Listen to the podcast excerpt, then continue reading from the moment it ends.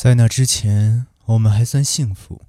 我们，我和妻子信子，其实她的名字不叫信子，但这几年来我一直这么称呼她，都是为了一只老鼠。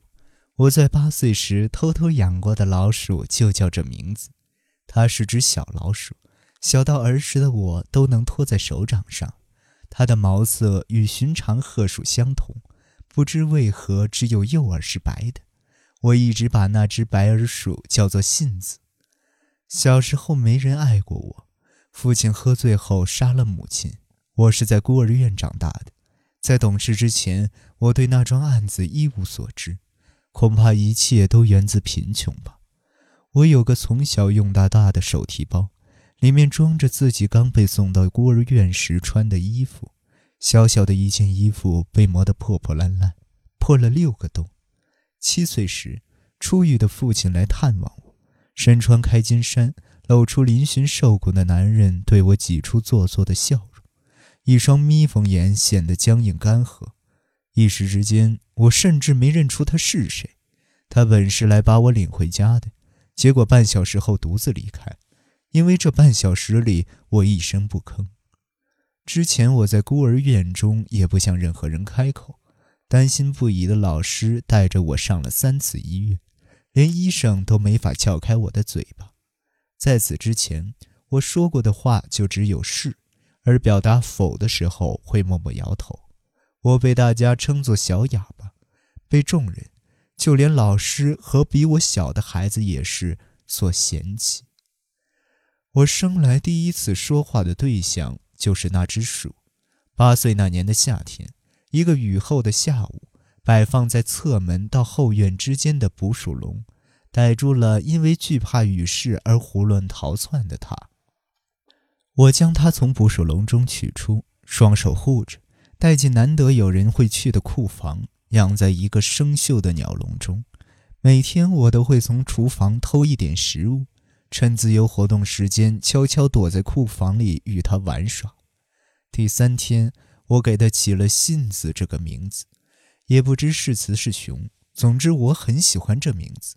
那是在一本硬封皮、破烂不堪的童话书中登场的少女之名。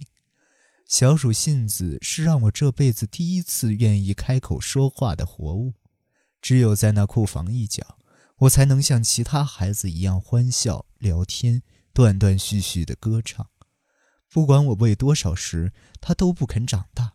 只是安安静静地坐在我的手掌上，伸出白色的右耳听我说话、唱歌。我浑身就只有触碰到小鼠的掌心能感到温存，小鼠也一定明白，只有我会倾听它的鸣叫。一听到我的脚步声，它就会在鸟笼中乱跳。它瞪着小黑葡萄似的双眼看着我。当我唱得够好的时候，它还会用长长的尾巴缠绕住我的小指，发出欢喜的吱吱叫声。对小鼠来说，除了鸟笼之外，我的掌心就是它的整个世界。而一个月后，它不明不白地死去了。某天早晨，我进入库房，只见鸟笼被推倒，小鼠信子像石块一样僵硬地躺在泥地上，它的眼睛半睁着。似乎正在熟睡，被天窗框成矩形的天空仍是一派夏意。杏子白色的诱饵融化在炫白的日光中，像只缺了耳朵的老鼠。事实上，那只耳朵也不可能再听我说话与歌唱了。它被杀死了，它的脖子被细铁丝缠绕，看似最后一刻还在向我求救，张着嘴，把脑袋伸入小小的光斑中。我很快便锁定了凶手，肯定是与我同年纪、喜欢残杀小虫与蜥蜴的大伯。双亲死于铁路事故的大伯爱欺负人，大家都讨厌他，他也同样厌恶被众人嫌弃的我。之前也发生过类似的事，我最宝贝的星星徽章就被他在地上踩过。而小鼠死的前一天，我从库房出来时，就见到他在灌木丛后面窥探。还露出一脸坏笑。我把小鼠埋在院子里的银杏树后面，用石头给它堆了个小小的墓。两天后，吃完晚饭，走出食堂的时候，我掏出刀向大伯刺去。很快就有人制住了我的身体，刀扎在他那黝黑的前臂上，伤到了他。大伯一见到血，就扯开嗓子尖叫起来。我拼命摆脱，从背后紧锁自己的手臂。然而，就算在这样的关头，我都没法叫喊出声。结果，我被送去医院住了半年，而半年的住院生活将我完全矫正了。医生和护士的笑容让我脱胎换骨。成了一个能适应社会的人，尽管依然寡言少语，但在人前能够灿烂微笑和生气哭泣，成了个普通的孩子。大伯也一样，在半年里，他性格大变，仿佛变了个人。原本酷爱欺凌的他，竟成了个爱照顾人的亲切少年，得到了所有人的尊敬。大伯对我说了两遍对不起，我看着大伯右臂上残留的细 L 型伤痕。也跟着道歉了一次，我们还用孩子气的仪式来宣誓重归旧好。不仅仅和大伯，我还学会了和其他孩子、成人以及整个社会和睦相处。医生成功将我打造成了与之前截然不同的一台机器人。我的人生中，唯一没被医生矫正的，就只有那个夏天里关于老鼠的记忆。我没对任何人说过攻击大伯的原因。包括医生在内，而大伯看起来也已经忘记了老鼠的事。时隔两年，大伯若有所想地说出那时候对不起时，我心里冒出一股怒火。大伯大概也没意识到，我不希望任何一个人提起老鼠的事。它是只属于我的鼠，我将这一只老鼠埋葬在无人能够窥探到的内心最深处的阴影中。我甚至没跟妻子提起过老鼠的事，也没必要说，因为它就是我的第二个信子。我总是在心里用他听不见的声音呼唤信子。曾经的我们真的很幸福，直到那时为止。他在我常去的咖啡厅当服务员，在那家店里，我总是望着窗外。有一天，他将咖啡端到桌上时，微笑着说：“您真不太爱说话呢。”我一个人来，当然没话可说了。对呀，您总是一个人呢，那为什么我会觉得您不爱说话呢？他嘟囔着，又笑了。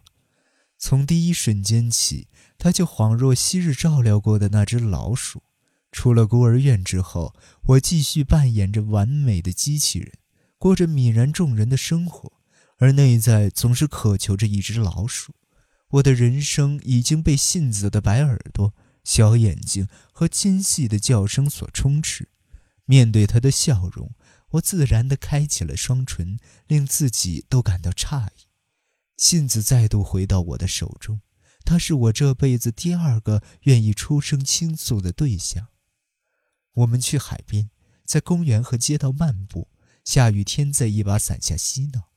他长发及肩，经常提着一只草编包，包很大。让她显得瘦小、稚气，像个少女。那只草编包中装满了我们俩的幸福。她是个喜欢挽着我手臂走路，喜欢给我扣上松脱的上衣纽扣，喜欢黄色胸针，喜欢笑的姑娘。她真的时常在笑啊。唯独有一次没笑，在一年之中的寒冷冬夜，分别之际，她的脸忽然显得僵硬，问道。能不能给我一万日元？从我手上接过钞票后，他那表情几乎要哭出来，却又径直转向车站检票口走去。我以为顶多是出了点急事，缺钱用。第二天来到熟悉的咖啡厅，他在桌子的另一边伸出左手，到我面前才展开手指。他左手无名指上戴着一枚银色的戒指，上面镶嵌着一粒小小的钻石。昨天那一万日元买的，你不愿意就算了，自己去转角的珠宝店退货吧。今天之内还是能全额退款的。透过无名指与中指间的缝隙，能看见他乌黑的瞳仁，他的眼睛是湿润的，仿佛下一刻就会有闪光的露珠滑落，而钻石散发出数倍于露珠的美丽光芒。他不明白我为什么不提及结婚这个词。我当然想将他的一辈子都据为己有，却没有将“结婚”这个词说出口的勇气。